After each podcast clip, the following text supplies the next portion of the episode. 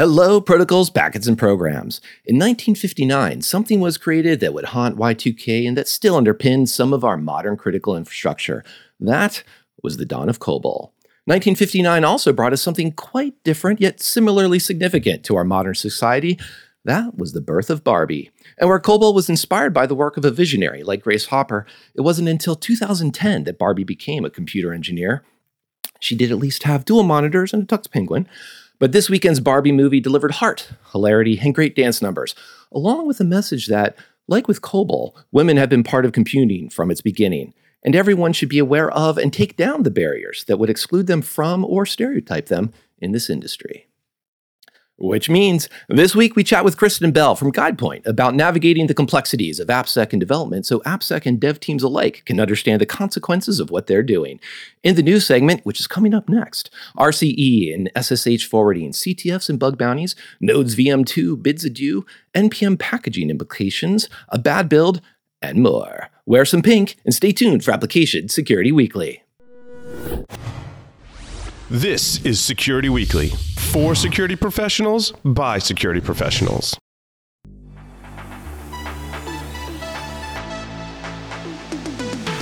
It's the show to learn the latest tools and techniques to understand DevOps, applications, and the cloud. Your trusted source for the latest AppSec news. It's time for Application Security Weekly.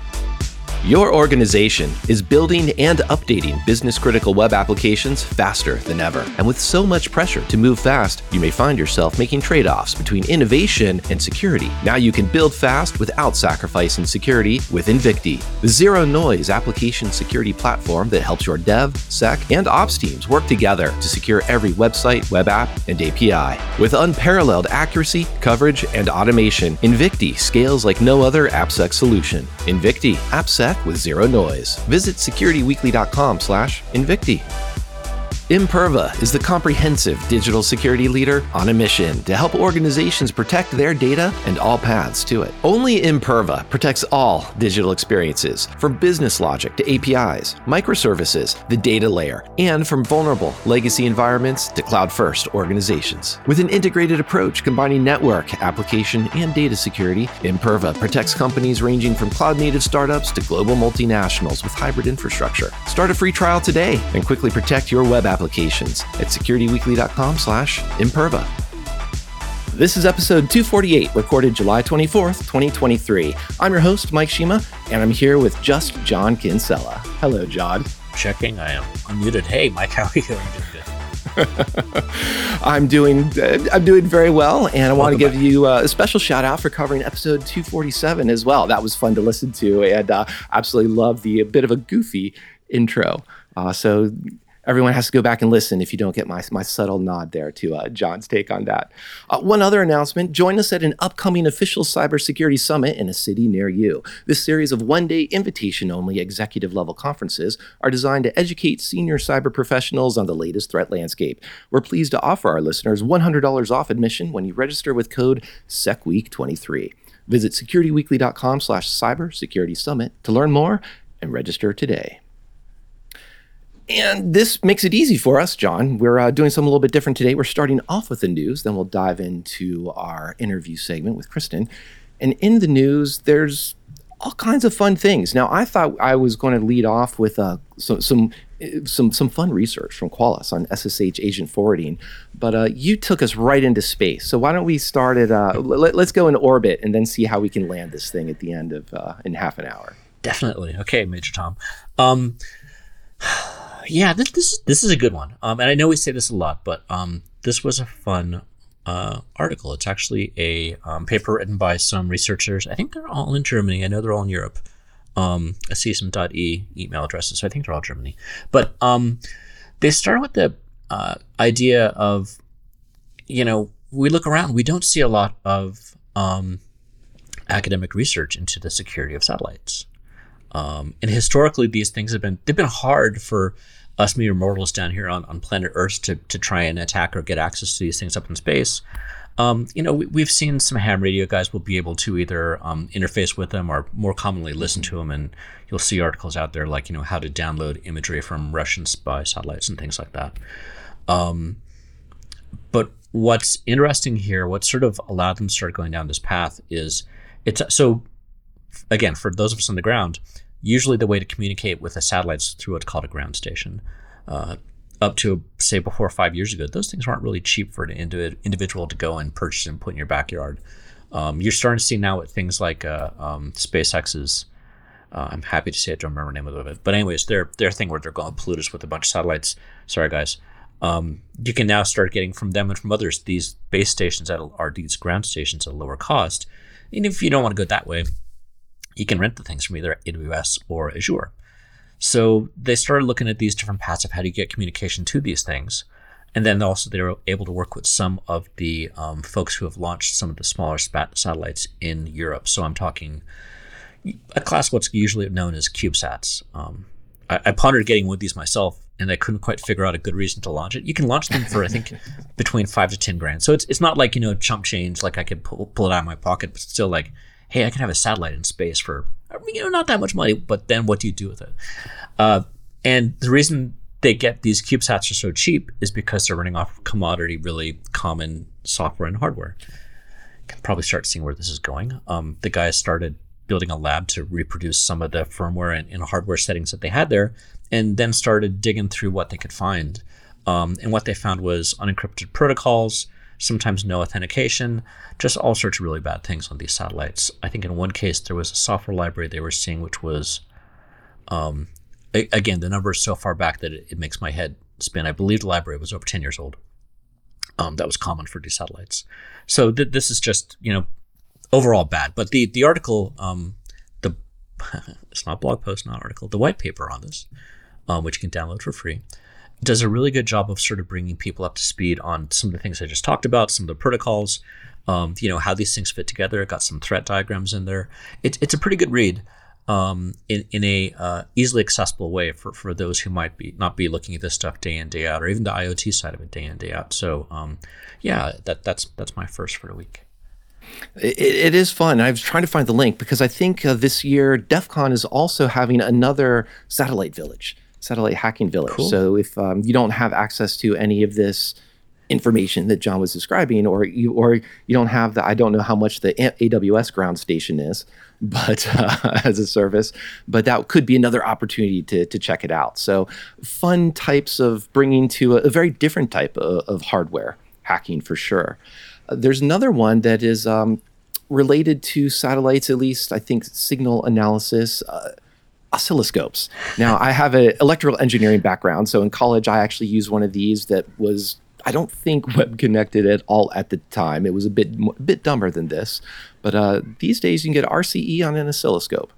Yes. So um, with your double E background, you're in for a bit of a treat in this overall space, Mike, um, because things have really progressed uh, a ton um, in large port from a company called uh, I, I call it Rigol. It might be Rigol, but um, R I G O L. And they have a, a large line of um, oscilloscopes out there, um, from Pro down to, you know, um, it's not just oscilloscopes. They got bench um, power supplies and things like that as well. I have one of their scopes, um, but they on the lower end they're they're accessible for someone like me to get. But what's really neat about um, the a lot of their product line is they, well, a they're running Linux, and B they they they leave them so that people can access them if they want to be able to get access in there. Um, and what that allows you to do on my home scope, I can go in and replace the license key on it um, and have full access to a um, a very um, capable scope uh, with um, digital sampling and all sorts of great things on there. Uh, and you know, it's for me at home. I go do that for free, right? I'm not, not making money off it. It's a hobby. If you're going to do that in a commercial environment, please go and you know get the licenses and, and help support the company like this. But um, with that, uh, Mike, also another thing that they have on these things is yeah, there, there's web interfaces, there's Ethernet going into these things, so you can either do um, remote triggering and things like that if you're doing some sort of IoT hacking, maybe as an example, or you just for some reason want to you know point and click your oscilloscope without actually using the screen. Uh, all that build up in this blog post, which I can't find by notes in our show notes, um, the individual walks through again sort of how do you download that firmware? Where do you get it? Like, you know, for an update on your on your scope. Um, can you run that? Well, can you unzip it? Can you run it locally? How can you sort of build an environment where you can start poking and playing with it? And he finds you can do this in QEMU, uh, the, our favorite emulator. and virtualization system. And he gets in there and he starts walking through how would he go about looking for finding a vulnerability in the, the web interface, which he does. So he's able to find a remote code execution. And um, you know, for for most of us, that's just okay. Hey, that's sort of neat. I imagine if this is being used in a professional setting, um, someone could use this for for malicious uh, intent in a, an R and D setting, maybe sort of play with someone's results that they're working on for a product. So it has real world consequences, but um, overall, the space is pretty neat. It is, and it's also there. There's a speaking of things that nostalgic. You know, to be able to hack this with a curl command, just and some semicolon separated for some as part of the the uh, RCE, the command execution, is just, ooh, that's that will be the, the dead simple to use one of my favorite phrases. Um, I'm going to use. You got some other fun stuff that you you've nerd sniped me to use a, a, fun phrase this this this week. But I want to take a moment to to riff off of the CTF aspect of that and bring over another article that was uh, possibly interesting, possibly not. Let's find out. But it was um, Google says an Apple employee found a zero day but did not report it. Reading into the article, however, was really that this was part of a there, there was a CTF. It so happened a Apple employee, like many others, were participating in this CTF, and the and the the, the researcher found a zero day in Chromium, exploited it, uh, collected some you know, collected some points out of the, uh, the, the CTF and then carried on. Now, what was interesting is that I think about two weeks later, uh, or 10 to 14 days, the CTF organizers or one of the organizers said, "Hey, by the way, Chromium, I'm going to I want to report this issue to you just because I'm not sure this came up in our CTF, but I'm not sure if you you know about it." And uh, Chromium said, "Actually, we've looked, not a dupe. We haven't heard this one, so." thank you for the report. Here's $10,000 and we're going to go and fix this. So there's some interesting angles here in the sense of perhaps reporting relationships between CTFs and bug bounties or just uh, I don't think it's so much a Google versus Apple types of thing yeah. as the the headline might imply, but more of what do you do with uh, you know how, how do you how do we handle bug bounty programs or how do you handle good incentivization so that someone who's good clearly at finding vulns is incentivized to earn that 10k rather than like ah that's just uh, that that's just pack, pocket money it it it, gives a um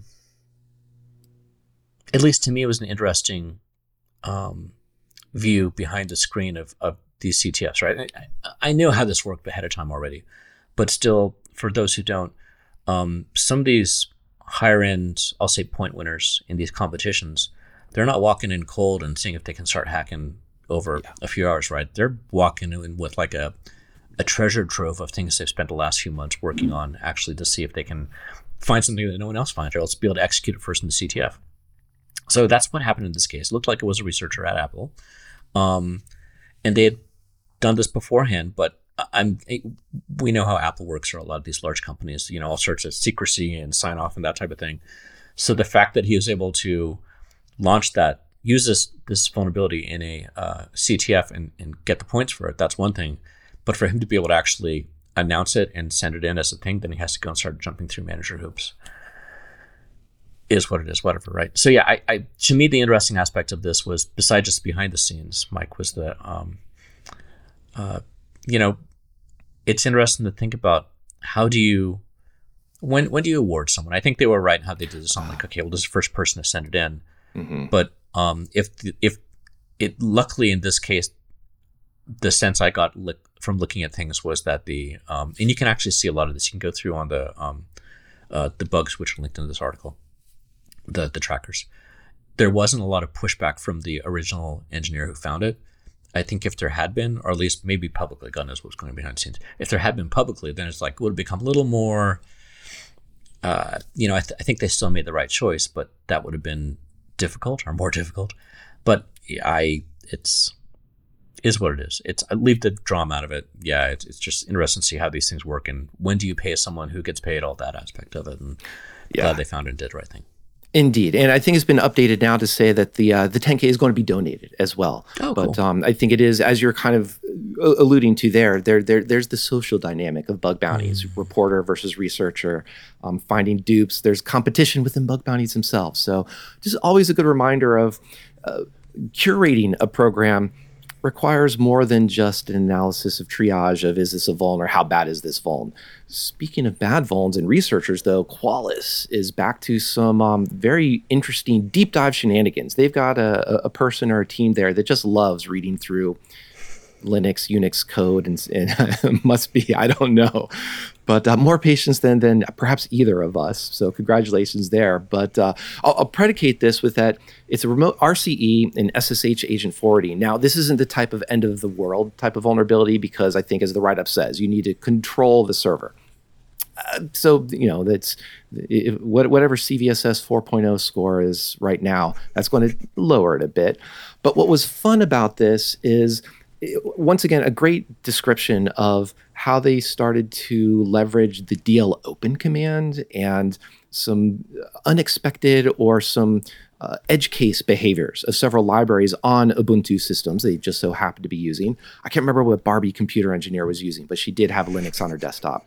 Um, but I think for me, a takeaway, in addition to just a really fun deep dive read, which I do encourage to to to look through their their fuzzing, how they went through and did the exploit, is that it also maybe is a reminder to like perhaps fuzz or review or harden all of these other libraries that are completely unrelated to S- OpenSSH on these Linux systems to see do you know do they have these behaviors with a dlopen or a dlclose that have signal handlers that are use after free, callback functions that can be use after free, return from syscall use after free. They list a couple of these different issues. And I think that is kind of a neater thing that, yes, there's some OpenSSH fix here to do, but there's probably something like OpenSSF would be interested in in cleaning up the, the entire environment of the Linux system. So mm. I think there's a greater takeaway than just uh, really cool research into the SSH. Yeah. I mean, as I was commenting on the last one, like you don't just walk into these CTFs, and I mean it takes a lot of research. And I think a lot of our listeners know this, but I, I always like to say because it's like we'll occasionally in the industry we'll get lucky and we'll stumble over something. You know, we just happen to TCP sniff, TCP dump the right thing and go, oh hey look, um, this was not that. Uh-huh. Um, and uh, yeah, it's it's it's there's a lot of work going into this. Um, there, as you said, one correction. Um, uh, bad vulnerability, good researcher. You said bad phones. And, yeah, anyways, um, yeah, yes, these guys, these guys keep doing great stuff. yes. Um, I know, nitpicky. Um, I, I don't know if I have much to add. It, I, I think it's this one is it's it's good, but it's it's um it's using enough of my brain just to sort of soak the whole thing up that they did. That um, where I go next, I'm like, it, it, it needs a little bit of the deep thought and sort of sitting back and thinking about it. I think you're right going down the path of um, OpenSSF or any org like that, sort of taking something like this and, and how do you use it and leverage it and um, consume it. And I think not just for SSH itself in these libraries, but like take a step back and where can you use this type of, I mean, you're basically on a few of the stories we're talking about today, we're giving either researchers or developers a, a breadcrumb, if not literally a how to and how to go through and, and, and either do, repeat this research, which, hey, there's yeah. some good homework, but also how to how do you do this? Like, okay, instead of doing this on OpenSSH, let's look at, um, I don't know, uh, the camera driver on the phone I'm using right now to record this, right? Maybe let's go and poke at that and see what you find out of it. And um, yeah, it's it's these are great reading, but also think about them. What can you do next? So one of the things you could do next as a developer is give up. And um, this isn't necessarily a terrible thing. Actually, I, I, I like this approach. I think it's a, a healthy thing to do. But the uh, the, the Node.js VM2, so this is basically a um, a way to isolate and uh, allow list um, Node apps to run. They basically said, let's. I, I do want to quote that. Uh, we find ourselves facing an escape so complicated that fixing it seems impossible. And as they note, it's not just this one isolated issue. There's been a lot more issues and escapes, and it just looks like sustaining the project just isn't good. So I, I like this. I, I, mean, it's unfortunate to have to give up on a lot of work. They put in some done some great work over the years, but at least admit if we can't, you know, if we can't address the risk, let's actually do the right thing for our users. Let, let to, to quote one of my favorite movies, Tron, let's fight for the users and do the right thing here. And also, they um, point out isolated dash VM. there is another package that uses some better primitives within the, the, the node ecosystem, and I think V8, so that you can have the better, actually secure environment. So I think this is just more of that reminder. It's, you know, deleting code, removing lines, deleting packages are a great security step. And I wonder how easy this would be within an organization just to actually say, we're going to stop using this package and then actually stop using the package. Because I think in the real world, there are deprecations or end of lives that are announced on July 24th, 2023, and then that software is still used two to three years later. Mm-hmm. It, it's a pretty incredible statement. You know, when you think about it, this is not something we see very often. Um, someone saying, "No, we can't fix that," um, right? It, it, and that's kudos to them for actually saying that instead of trying to like you know, slap a band-aid on it. Right. Um, I, I guess taking a step back, thinking through what does this mean for the average Node developer, if anything? Are they just going to wait for Node.js? I don't even know what version it is. The next version to come out, right? Hopefully, has a better is using isolated VM instead. Um, yeah, it, and I think actually, uh, if for folks who click through to isolated VM, they also, I mean, again, something which we both love to see. There's really good documentation about what's going on here, and um, you know the thought process behind this and how they've done it. So, um, yeah, it, it's a pretty refreshing step for the, the good. So, um, yeah, kudos on that. I mean, that's again trying to bring it back to our listeners. I seem to be doing that a lot this week. Um, when do you make that decision on your own product or project? Hopefully, not your product um, our library or like, how do you have that conversation with your your manager or your coworkers of like, uh, let's be honest, we can't fix this, right. right? It's one thing to do as an open source, but like, how would you do that if like you know you have a product that has, say, a million dollars a year of revenue on it? That's not that much, and you're saying we got to, no, no, no. So it's you know that that's again a good thing of like, what would you do if you had to replace something core like this? Um, yeah, yeah, that, that could be a, a fun tabletop exercise. Throw yes. that in there. Use that million dollar just as, as a starting point, as you say. Now, I want to pick up one more NPM article. Uh, it's a little bit older, and I think it's sort of building to an FCC article that you have. I think mm. would be a, a, nice segue here. But this one, uh, a, a blog post about the massive bug at the heart of the NPM ecosystem, and it's uh, addressing what's what's I think, most uh, simply called manifest confusion in the fact that in NPM, the package manifest is published independent of its tarball, meaning you can have version numbers that are that are asserted within one file to be different from what actually exists within the tarball. And if we start, I'm going to use the SBOM magic word here. So I'm not sure if we jazz hands that one just like we do ML and AI. But yeah, thank you, John. But um, you know, we do need to be able to trust what the packages say they contain. And the idea of SBOMs is that there's, you know, easy. If we can trust them, they're they're easier to inspect, quicker to inspect. But if we can't trust like manifest file, then we have to go in and do all the scanning, and that just becomes scalability nightmare. Just a lot more CPU resources that aren't saving us time like they should be. So this is just one of those areas that's kind of a surprise, you might be vulnerable or not vulnerable, depending on how your you know SCA scanner is handling these NPM nuances. Yeah. Uh, so first, I have to say that was a phenomenal pun. Thank you for that one. um, I, yeah, I, am not, I'm not sure what to say here. It's I, I like. I'm not sure what else to say here. I, I, I like that they're digging in and sort of putting a spotlight on this directly. Um, at the same time, I think this is sort of what we're talking through um, beginning of the year, end of last year of like, okay, we got an SBOM. What do you do with it now? Yeah. Um, and it's, you know, the, you know, it does come down like a little bit like you're saying of like, if your tool supports and parses and will do something with it, and that's presuming for some of these folks that they have a tool. Back to the satellite article, mm. one of the things they were seeing was that on these smaller budget projects, which are using these smaller budget satellites, ain't got no security team, right? So you know they're not using a security uh, like I don't know. I'm to pick a name off the top of my head. Um, uh, Snyk, right? They're just mm-hmm. not using those tools. Um, and well, they probably are writing some of them in Node. So um, yeah, it, it's it. I, I like that they are highlighting this once again for us, but we, we need to see some sort of. Um, I, I, I think if I was to sum it up, the manifest, or excuse me, the SBOM problem like this is putting all the impetus onto the consumer that they're actually going to do something with it. And I'm not sure.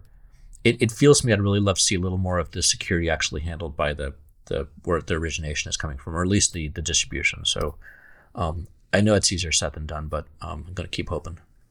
Keep hoping. And one of the takeaways from this article even said the, the the shift from the responsibility of there should be more server side validation that the manifest and tarball match up rather than just rely on the client to assert that yeah these probably match up. Just trust me and go with it. But uh, you mentioned the consumers and consumer responsibilities. FCC is out here to help you out, John. Yes. Uh, they're coming up with a U.S. Cyber Trust Mark, which the logo actually, the design actually looks kind of cool. I mean, once you got the the logo, I mean, it's all downhill from there. Downhill from there. Yeah, it's easy. Part, you know, we will be starting pretty soon uh, security design our design security weekly for our listeners. Um, we'll talk about our favorite shade of, of barbie pink.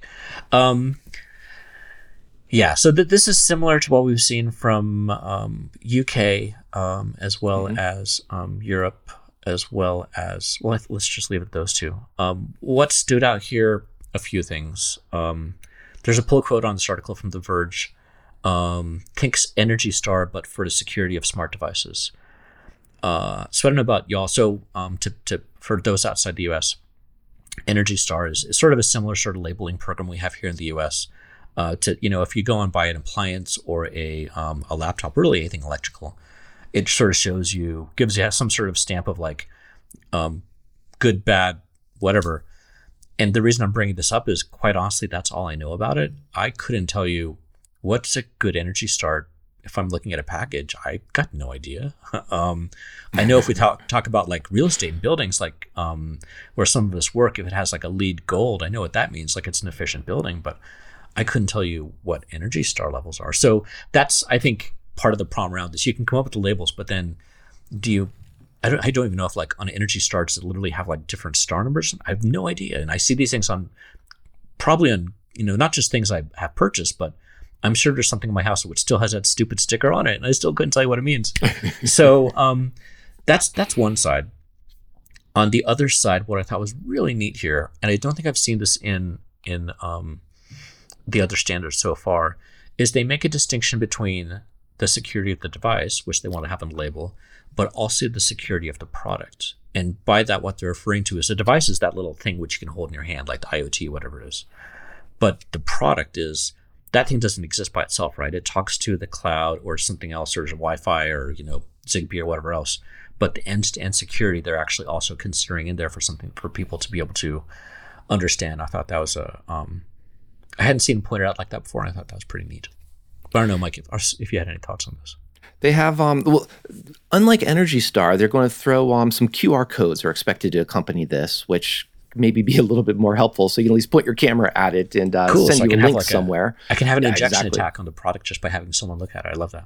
Uh, yeah, absolutely. But I think, um, in addition to that potential threat vector, what, what's nice is they also will um, basically, you know, uh, what am I trying to say? Temp- time, time in relative dimension in space. That um, th- th- that link will tell you if the device is still certified simply because you know there are new zero days, new new patches may come out, new vulnerabilities may emerge, and so you may be trusted in July of this year, but one year from now, it may no longer be trusted because uh, Qualys researchers have been have found another fun thing in the in the IoT, or some of our listeners have decided to play around with some of the devices and uh, oscilloscopes or downloading firmware. So I think that that that time dimension, I think, is an is a nice consideration so that we don't just say, yeah, it was good once and it's good forever.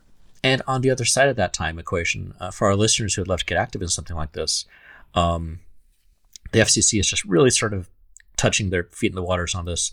But also, NIST has a National Institute of Secure of Standards and Technology has a working group around this. So maybe go get involved and like help them uh, scope out what this is actually going to look like once it hits the road and let us know what's been interesting in there too. Um, as, as, a reminder too, that it's good you're talking about that participation. I did mention CVSS 4.0. I think we've got one more week to provide feedback. I think that's it's open for uh, uh, industry feedback or uh, community feedback until July 31st. But there's actually now, John, two other articles I want to bring in that um, I need to test the waters here. I think they're maybe not interesting, but I included them anyway. So let me tell you why. One, uh, speaking of, so you mentioned NIST. Here's CISA coming back. So we've got another our, our, another fun government entity. They got a fact sheet for free tools for cloud environments, which headline I think is great. Free tools. it would be wonderful to have free tools for securing satellites. But then I looked at the tools and it was sad trombone noises and i was kind of like underwhelmed by their choices.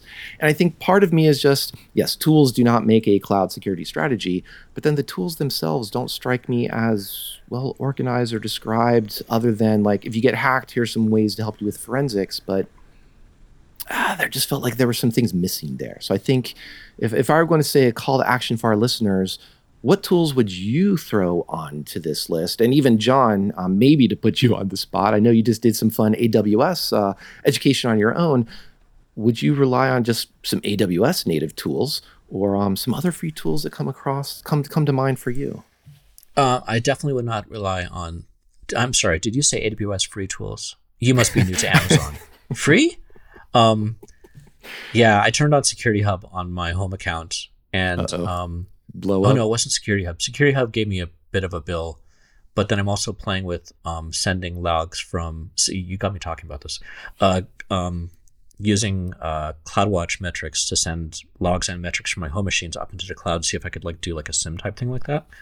Um, and I got a bill from that too. And um, I have a very small environment, but neither people want to see those bills either. So, um, plenty of open source tools out there which somehow didn't make this list. Uh, um, shout out to the Goose folks in the Kubernetes crowd, Kubernetes security crowd. They'll like to see that.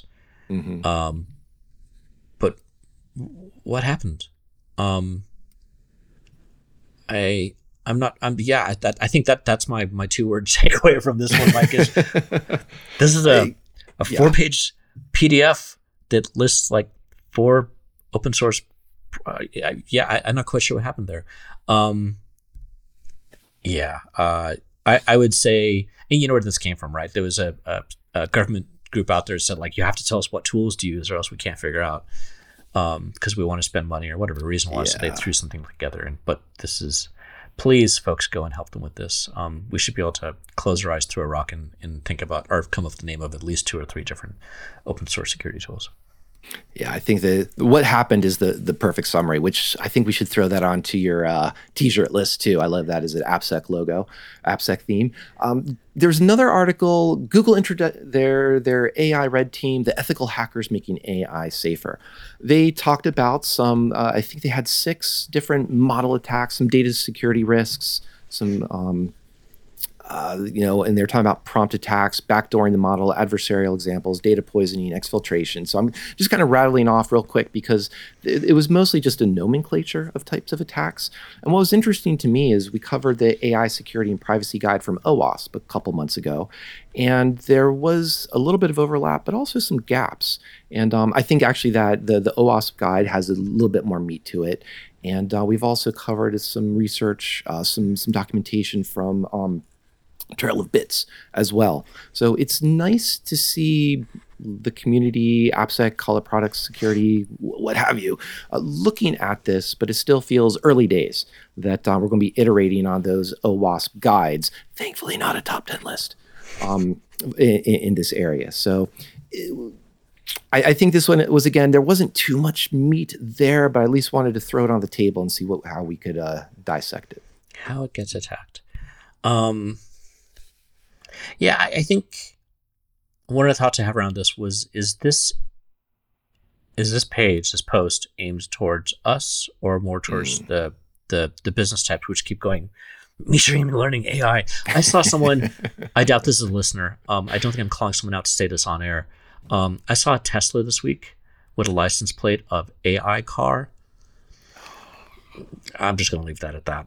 Um, oh, but uh, yeah, I think on the, the positive side, um, what do you think, Mike? I think prompt attacks is going to be our new sort of category of, of vulnerabilities um, for for that we talk be talking about at the end of 2023. I think so, and hopefully they'll at least be entertaining and, and just and interesting. Um, but in, yeah, and I think I think the one thing I want to add to that too is that a lot of this is very focused on the data model, but not how the application is being used. Meaning, is this AI being used in a customer support but you could have prompt injection, as you said, prompt attacks that could cause the customer support to start spewing horrible, obscene remarks. You know, 4chan from computer for, for customer support type of thing. So there there, there will be the, these types of attacks, and we will keep our eyes out. So listeners, do keep us informed. Let us know if there's something else interesting and, and, and fun that's coming up. Now we got a couple more that maybe do a whirlwind and end on one of your articles, John, because it's fun. Uh, Orca Security, they have bad build. Uh, another supply chain attack in Google Cloud Build Service. I think my takeaway from this one is that IAM is hard, IAM is complex, and uh, if you leak a little bit, then there's some privilege escalation that can be taken advantage of, and bad things can happen. Supply chain, bingo, square, ta da. That's the best I can do. congratulations, you have one. Um, I, I, know we've got a few, so I want to keep it short on this. I think when I saw this, I didn't look at it too closely, but my thought was, um, you know, the way we always talk as an industry as um, assume compromise mm. um, about our products or infrastructure. I think it, it's becoming more and more of that when you go to the cloud. Unfortunately, um, some vendors are better than others, it seems, but at the same time, uh, you can, you know, play spin the Orca bottle or spin the Wiz bottle at any of these guys, and it seems like they're going to find something. Which is, you know, congrats to them. That's amazing work. But um, for the rest of us, I think we really need to think about, okay, I'm going into the cloud. Um, pick a color. How am I going to secure stuff that I'm doing in it? Like you really have to think through for each sort of step you're doing. What what's what could happen? How am I going to prevent that? And how am I going to respond to it? So that that's my two cents on that. Absolutely. And I think to wrap up real quick, I had one other article that was just a, a list of awesome industrial protocols, which um, goes really deep on bizarre areas. And I thought it was really fun because I do love reading about protocols. They could be fun things to take apart, um, how so many of them might be really obscure and not really useful. But the LoRaWAN, if there's going to be one that you point out to, uh, LoRaWAN is probably good, and maybe Zigbee if you want to pick two to read through. And uh, of those, read about those protocols because the implementations could time to go fuzz, find some vulns, and that could be related to some tetraburst that you found there, John. Um, yeah, LoRaWAN is is slowly catching on, and Zigbee is too. Zigbee about I used to be a Z-Wave guy. I thought Z-Wave was going to take over the market, but Zigbee is slowly coming back. So, yeah, lots of of those. Um, Tetraburst is interesting. excuse me, we think this came, or I think this just got released today on Monday. Um, and and what's going on here, folks? Um, it's it's a, a, a, good read once again, but at a really high quick level for you.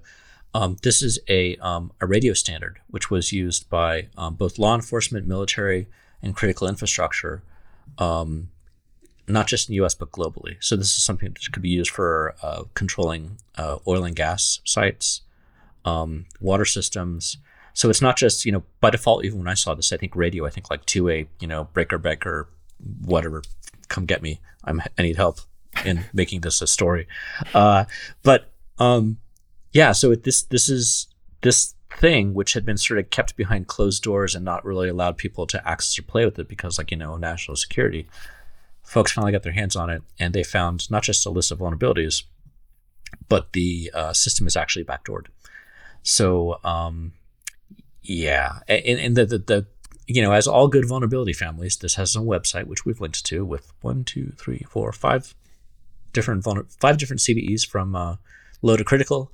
Um, no, Mike, I don't know which um, uh, CVSS standard that's based on. They're all really great, but um, yeah. So folks, go take a look at this. Um, uh, yeah, it, it it it it seems like we're getting some good stuff right now pre Black Hat, uh, but hopefully we'll get some more in the next few weeks as well will. And uh, time to start playing with some more software-defined radio as well, because I think we're hitting on a lot of that area. So I, that that that looks like at least make Mr. Kinsella happy. Um, but we also need to make our everyone happy and move on to the interview. So I want to say a quick thanks to John, quick thanks to everyone who's been listening so far. We're going to take a quick break and return with this week's interview.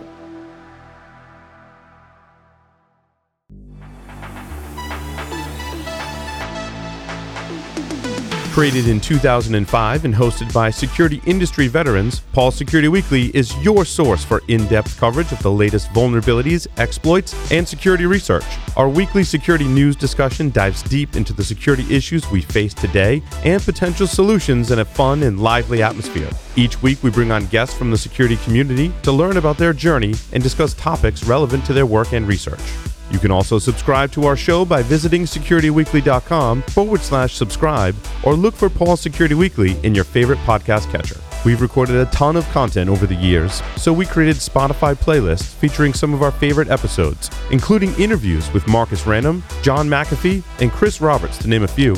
You can find them at securityweekly.com forward slash starter packs. Developers have a need for speed to meet market demands, and application security needs to ensure that data and privacy constraints are met. Unfortunately, that can slow down delivery. So, is it even possible to deliver secure software quickly? Enter Secure Coding, brought to you by GuidePoint Security's Application Security Services. Secure coding is more than a process, it's a cultural shift one that will make it possible for both developers and AppSec to build in security while applications are being developed. Visit our AppSec resource hub to learn more at securityweekly.com/guidepoint.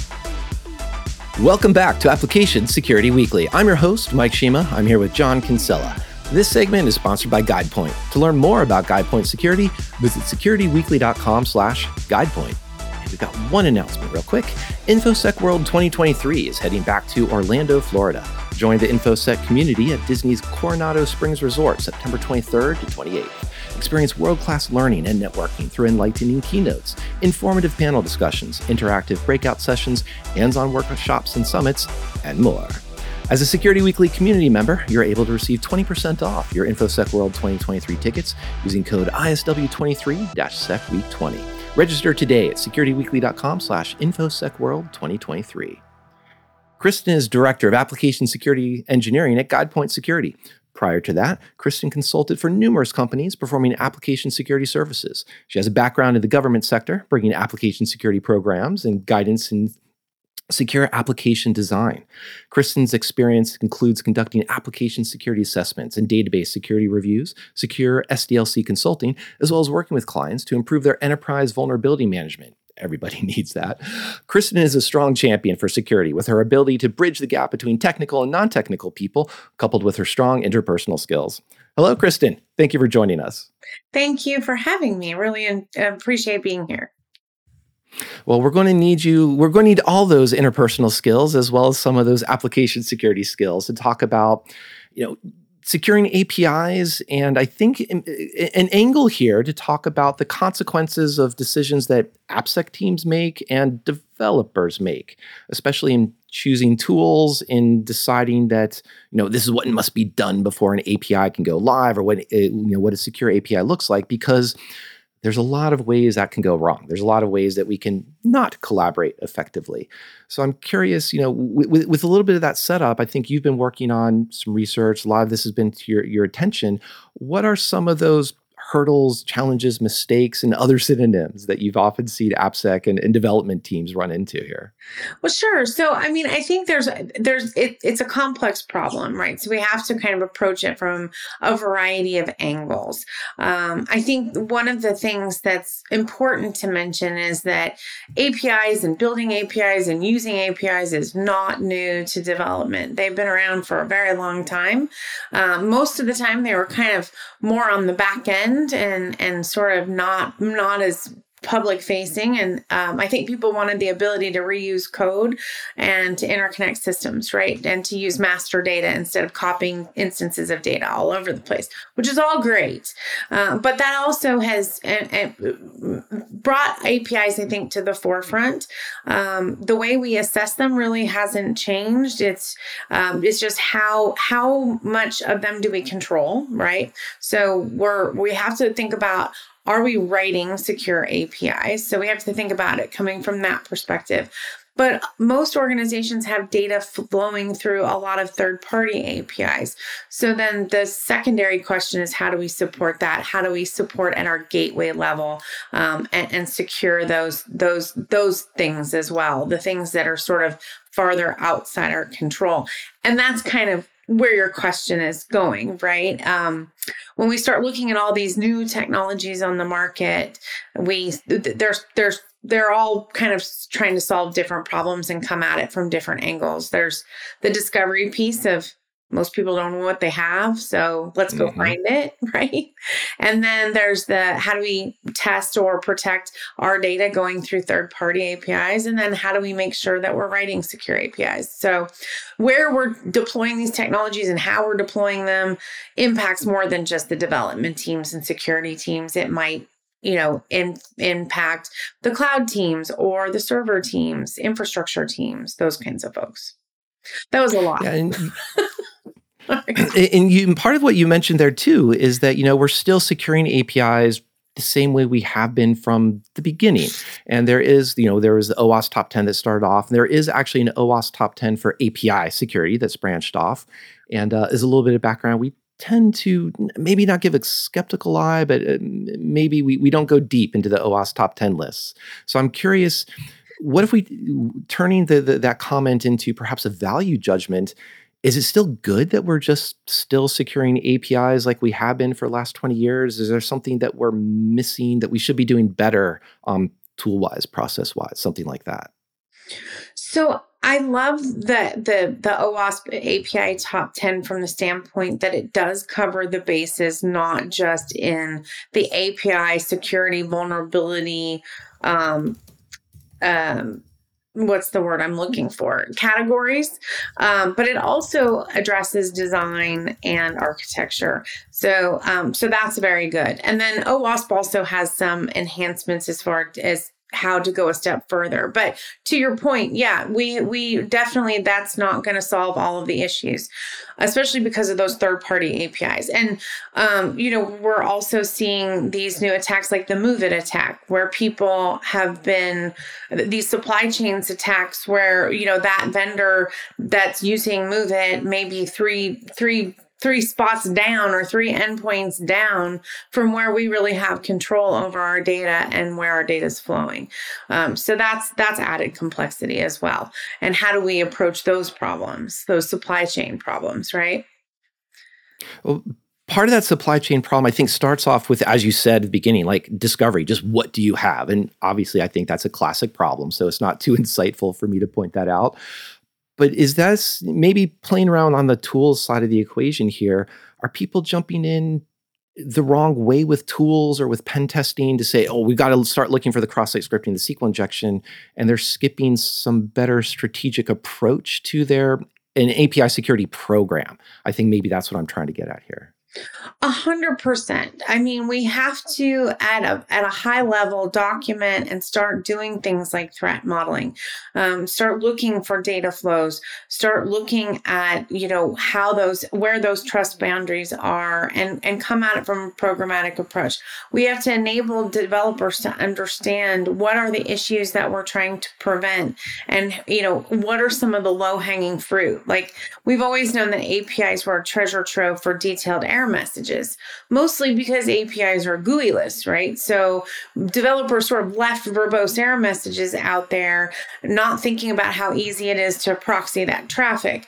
And, you know, and they also were trying to solve their own problem of, well, a user has an issue with an API, at least we can look at the error message and sort of drill down from there. But it still presents the same problem we've always faced with those things, you know, rendering in the browser as well, where we're giving information to an attacker. So, yeah, 100%. We need to come at it from all the different perspectives. Like you say, discovery, getting a handle on what we know is out there, but we don't really know what it is or how many of them there are. But we, and we also, um, you know, developers as are, it's so important for developers to document. And yet that's always one of the biggest issues with development, right? Is developers don't want to document document. So, do we have good API documentation? And if not, we absolutely need to create it um, across the board somehow so that we can test. You know, it's hard to test APIs without the proper documentation around them, too.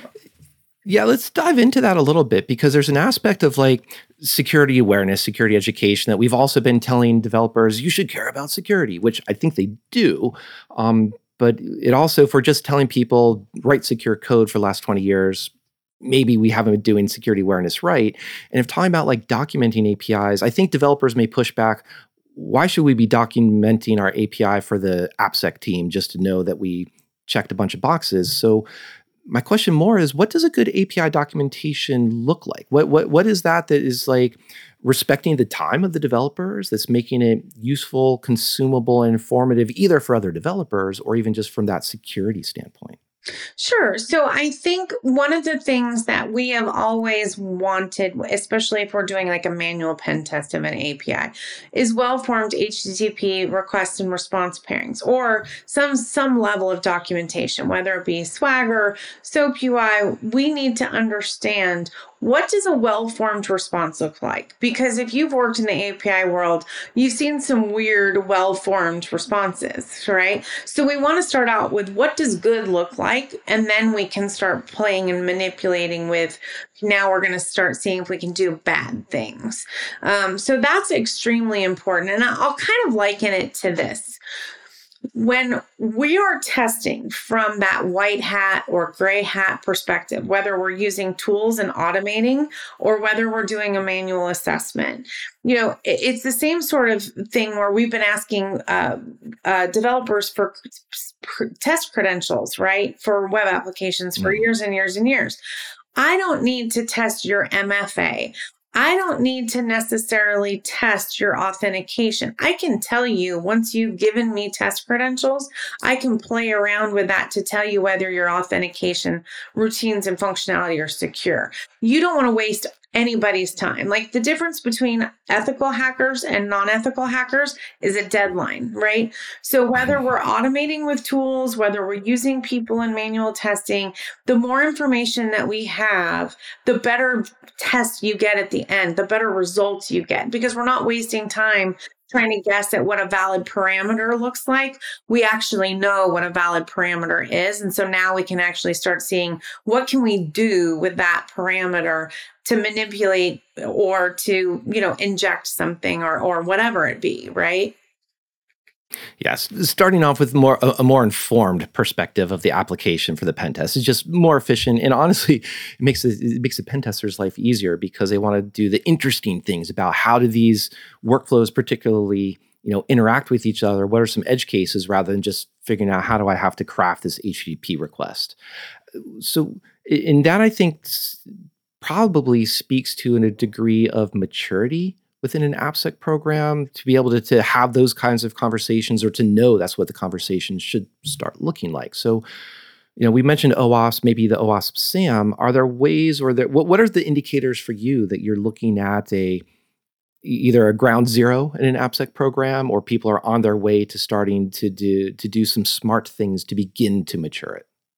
So, what we're looking for in an AppSec program is a combination of things. We want to see some governance. It doesn't have to be nth level degree, you know, it has to be achievable. Initiatives that are in place, policies that are in place that people can actually, based on where they are in their learning curve, where they are in their maturity level, how, how much they're testing. You know, we want achievable SLAs for developers to fix issues and those kinds of things. So, we're looking at some some structure. We're also looking at the ability for them to have some sort of tools to test because it's hard to have an AppSec program if all you're doing is manual pen tests or third party pen test every once in a while, right? You have to have something that you're you're able to test in an ongoing fashion. Um, and then we're looking at, you know, how how much of the portfolio is being tested, right? What kinds of testing are we doing? What's how how thorough is that? Are we just really looking at mission critical applications? And then based on those test results, are are the is that organization actively fixing? And what how, what does that look like? You know, are they leaving things out there forever? Are they only fixing the highs, but they have thousands or tens of thousands of mediums and lows you know those those kinds of things are all going to come into play. And then how does the developer team and the security team communicate? And and what does that look like right? Because there has to be a pretty close relationship there to really truly have an, a mature program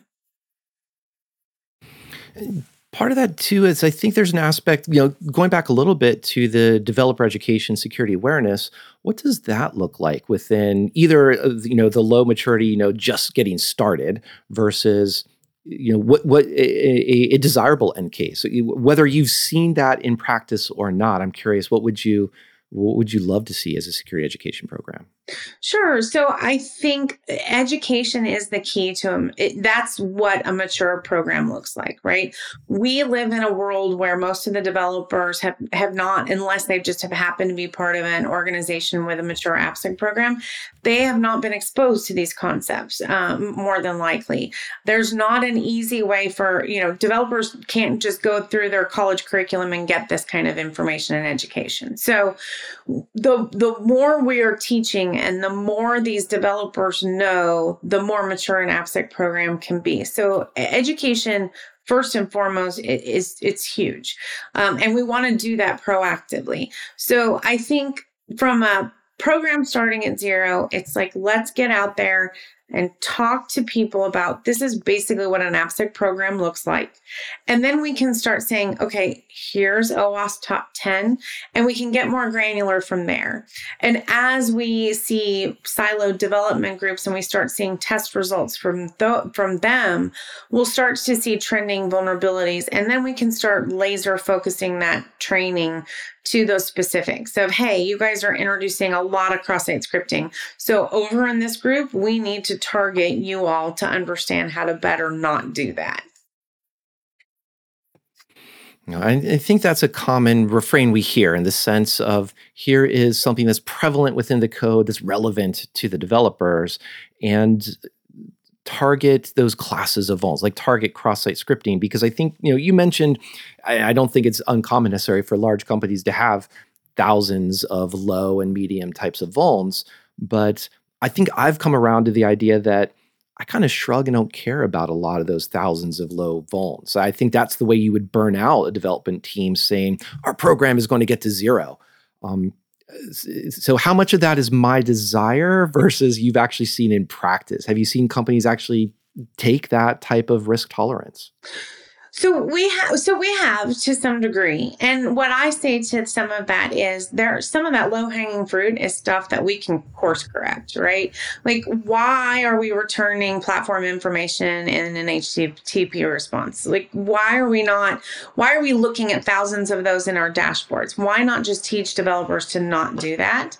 Um, so I do have expectations of developers getting better at that. So we're just not increasing our technical debt. But I hear you. Um, I do do think that there's a flip side of that equation, though. There are some medium vulnerabilities that, on their own, are pretty innocuous, but when combined together, they make a perfect storm and can decimate the security posture of an application.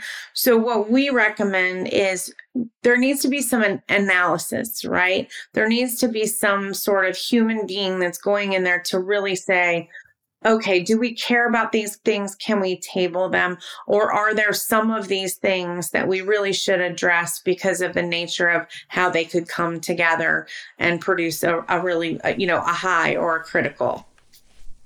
Yeah, I, I think, think it, one, oh, one of the interesting things about that, Kristen, um, I, I'm, I'm looking at it from with manager, engineering manager hat on. One, um, I can go and educate my my team to a team to um, you know not put the, the server info into the the um, info page, but is that worth the time of me actually teaching them? And I, I get both sides of that, but sort of on the second one, if I've got as we're saying, 10,000 of these, um, say an info level or even a medium level issue, it's the thing is, it's very, it's not that much of a, it's worth the time of an investment as well as it's worth, um, there's not that many of them to do the triage on the say 500 or hopefully not a thousand criticals.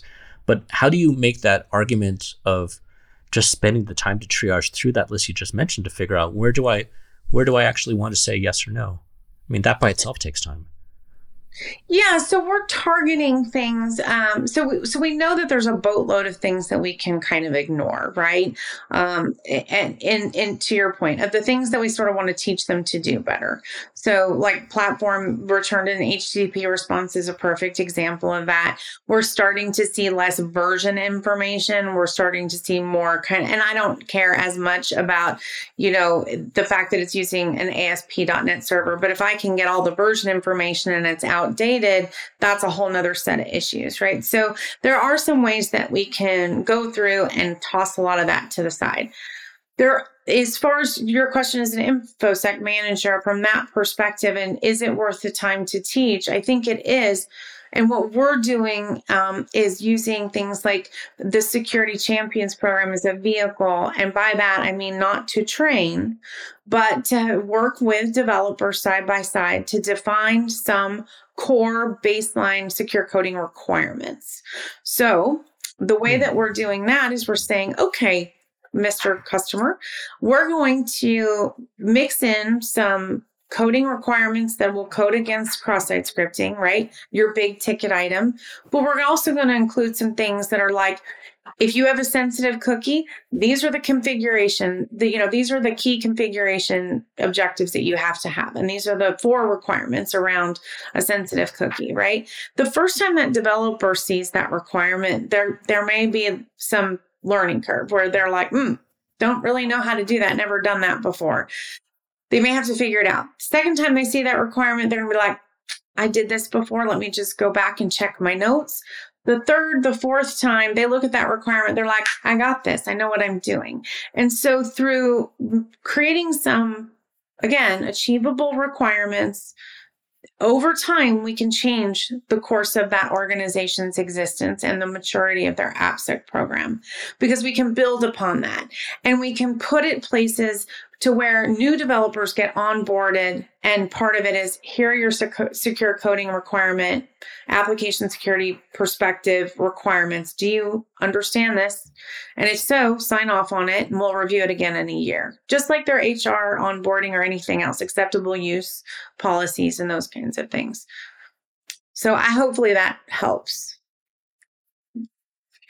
yeah, I, I, I, like that aspect of a starting it as a more prescriptive, secure coding. Here's what to, to do because that always feels more actionable. Developers can understand this is how this is the design pattern we want to follow. There's are design decisions we want to make, rather than don't write insecure code, right. which is a bit open-ended, unbounded problem, if you will part of that though th- there's still an aspect of that that triage that is you know that can be time consuming and I'll, I'll, you know I, I, hear that and personally i'm like uh, i'm definitely not going to raise my hand i'm going to have to be voluntold to to do that work because that it doesn't scale it's not fun and honestly you know a little bit of joking aside it's also a great way to burn someone out to just looking at yet another medium yet another medium are there shortcuts? Are there kind of some heuristics that you have for making, uh, you know, effective triage. Or trying to trying to avoid that burnout and doing that sort of triage. Sure. So typically when we're talking at that kind of level where you're you've got thousands of things to look at um, what we're doing it we're doing it we're pushing it down the road. We're not doing it immediately. If if somebody has tens of thousands of lows they've had hundreds and you know probably maybe even thousands of criticals and highs to work through right? So we're working through all of those and that's also giving those developers a chance to learn. We can be educating them in the process, starting to build out some of those core requirements and starting to give them some of that. But we don't even talk to them about those mediums and lows till later. And by the time we start having those conversations, and we have a large organization doing that right now, right? They've been they've had their SAST, DAST, SCA and some training modules for a while. They've worked through a boatload of their critical and highs. They're to the point where now that new ones are coming in, the developers have worked through the backlogs so they get it. So that education factor is again, that learning curve is a lot more flat than it was. And so now we're starting to pivot and say, okay, as part of our house cleaning, we've got this. We're, we're good on the highs and criticals. Now we're going to start facing this boatload of other things. And um, they're not trying to bite off, you know, they're not trying to eat the elephant all at once. They're trying to, you know, take it in chunks, right? So, um, and, and it's working. And I think the developers now, from a from an organizational culture perspective, they're in a different place than they were when they started out this program. So the fact, the burnout factor's not as great, right? And we're going to target like what are the mediums around authentication, right? Do we have okay. lack of ac- account lockouts? Because th- those we want to shore up. Do we have weaker passwords? You know, those are all kinds of, it, those are in medium land, but they're things that we want to definitely address before other things. So we start looking at, you know, the, from that perspective, right? And then it's, it's still meaningful. Yeah, let, so let's bring medium land together with John's manager land, um, because you know he's trying to figure out you know do I how do I spend my time, my developer's time, or you know, developer on these teams? And we let's say we spent the time now, we spent the money, so the CFO comes knocking on John's door as well. How do we, you know, give some indicators that we're we're better. We we are more secure. We're less risky. We can phrase that in a couple different ways, but I'm getting to the idea that you know infosec still struggles with metrics. What what are some ways that you look at here? It's, it's, for, it's and this is for me. Yes. we could put John You're on the, spot, seat. but uh, yeah. okay. No, I just want to make sure. So, um, no, I, 100%. So, we want to look at, I like to get mature with metrics over time and do baby steps with that as well. So, we, we want to show ROI through this is how many we issues we've closed to date you know this is how many issues we're closing as false positives to see as, a, a, decline in that because hopefully we're we're setting certain things and getting them out of our way so we don't see them over and over and over again. Um, how much of our portfolio that percentage of code of all the code that we have are we actually testing? Um, you know how long are vulnerabilities living from the time that they're valid- validated until the time that they go down um, and then, you know, what is the rate of fixing new vulnerabilities coming in? All of those things paint a picture. You're right. It, from when you start getting flatter because you've fixed all those criticals and highs, the ROI, it, we have to show it in other ways because at that point, are we really testing everything we've got? Or do we want to table the mediums and lows and make sure that we're not identifying more highs and criticals in by continuing to test more of our code base? And the rate of in, reintroduction too. That's a big thing we want to mm. do. Okay. Is um and then as you mature in your organization, you want to start pushing some of this into the QA program. And you know we we talk about the whole requirements driven testing domain that's now in OWASP SAMM. Well what that's really referring to in some senses in some organizations is pushing some of that testing into qa into their automated approach for regression testing. So it's it's that other we've we've always talked about treating vulnerabilities as bugs to get buy-in from developers.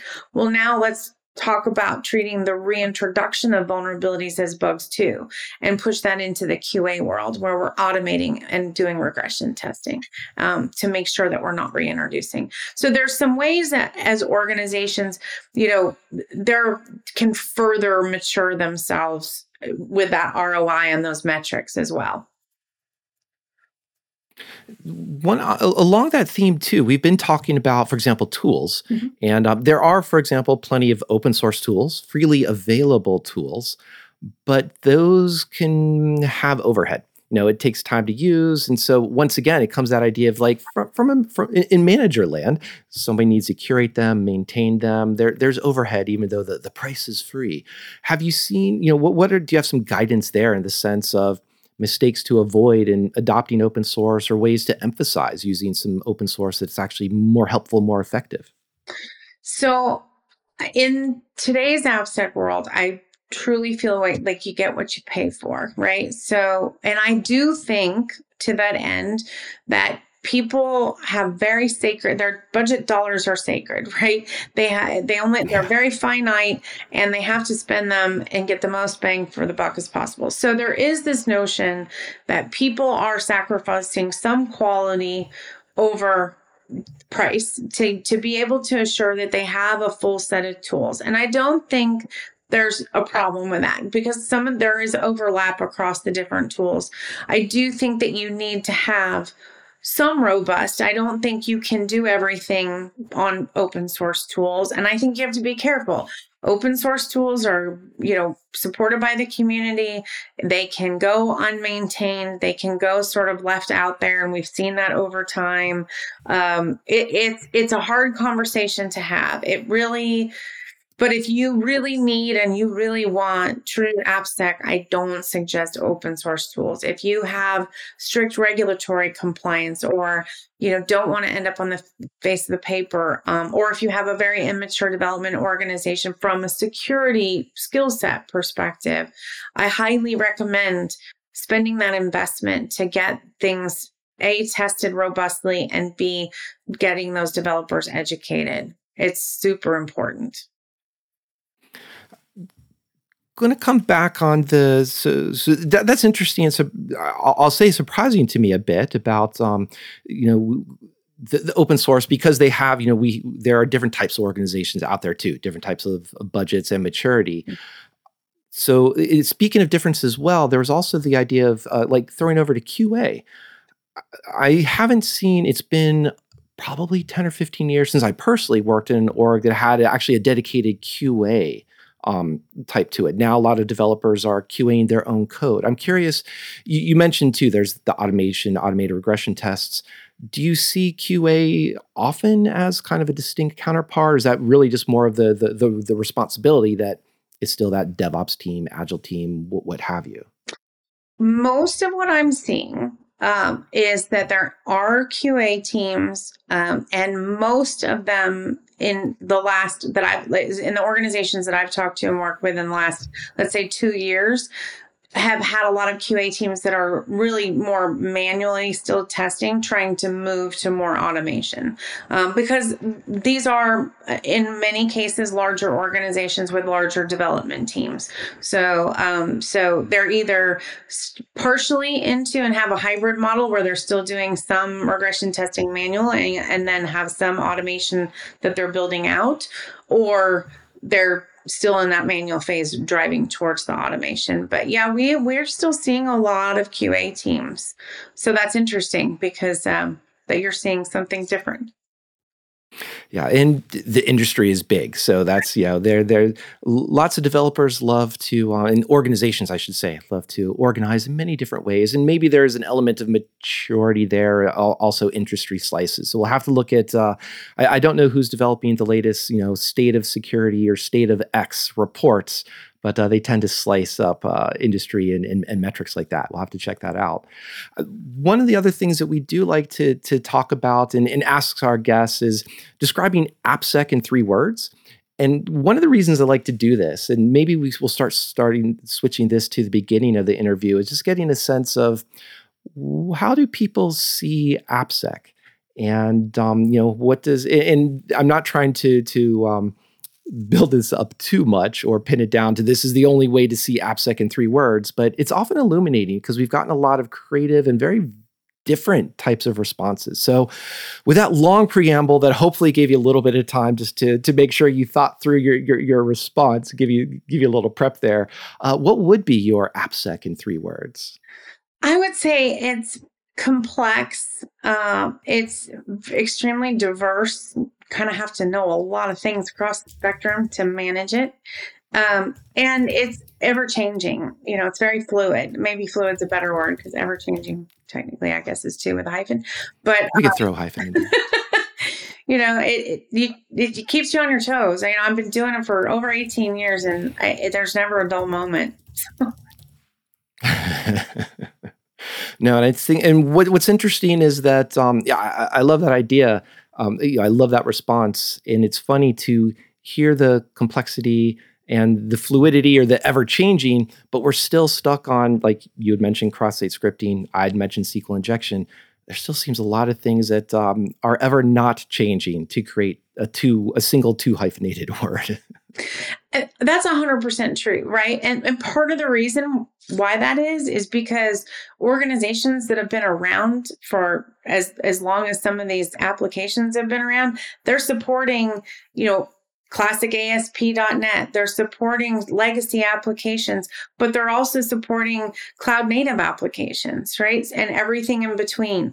Um, so we have to have an AppSec program that works for all of those people, all of those different methodologies, and all of those different technologies. And I think that's why we still have to have that working knowledge of what we knew to and we're talking about 20 years ago as well as all the things that we're talking about now with the, all the supply chain attacks and the third party component attack you know all of those different things that we never had to even think about because they just they weren't even something that was in our world or in our um uh I don't know on our on our uh, on our top ten lists. Yeah, exactly.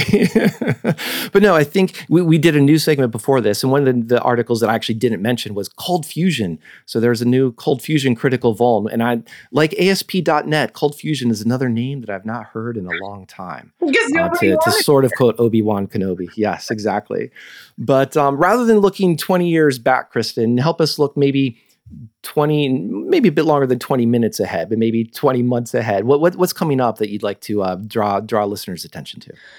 Well i think the the open source discussion right? I i still run across folks who are unfamiliar with software composition analysis. Now we're even getting beyond software composition analysis and talking about well, what about all of the um, the the own tools, not the open source tools, but some of the other you know tools that people are using in libraries and dependencies that are being you know widespread. Um, because I think it's a great attack surface for attackers rather than me go after your application and your mm-hmm. users, now all I need to find is some flaw in something that everybody uses across the globe that hasn't been maintained or touched in two years. And there's, you know, there was a report that came out not long ago that said, literally like it was something like 40% of all of the open source components that are widely used have not been touched by any developer in over two years.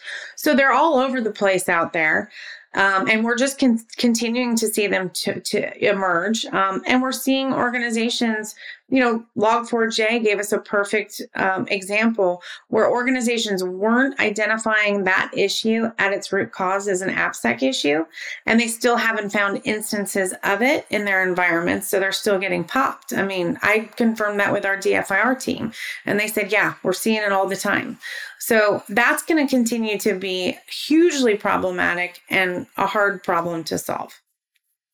Yeah, I think that goes down to the idea of just discovery. What's on your network, open source or otherwise? And it's good to see that you know organizations like OpenSSF.org have been putting that money into looking at what are the top 500 apps out there, top 500 use uh, packages, and securing them, putting some honestly some money and budget behind, behind that work.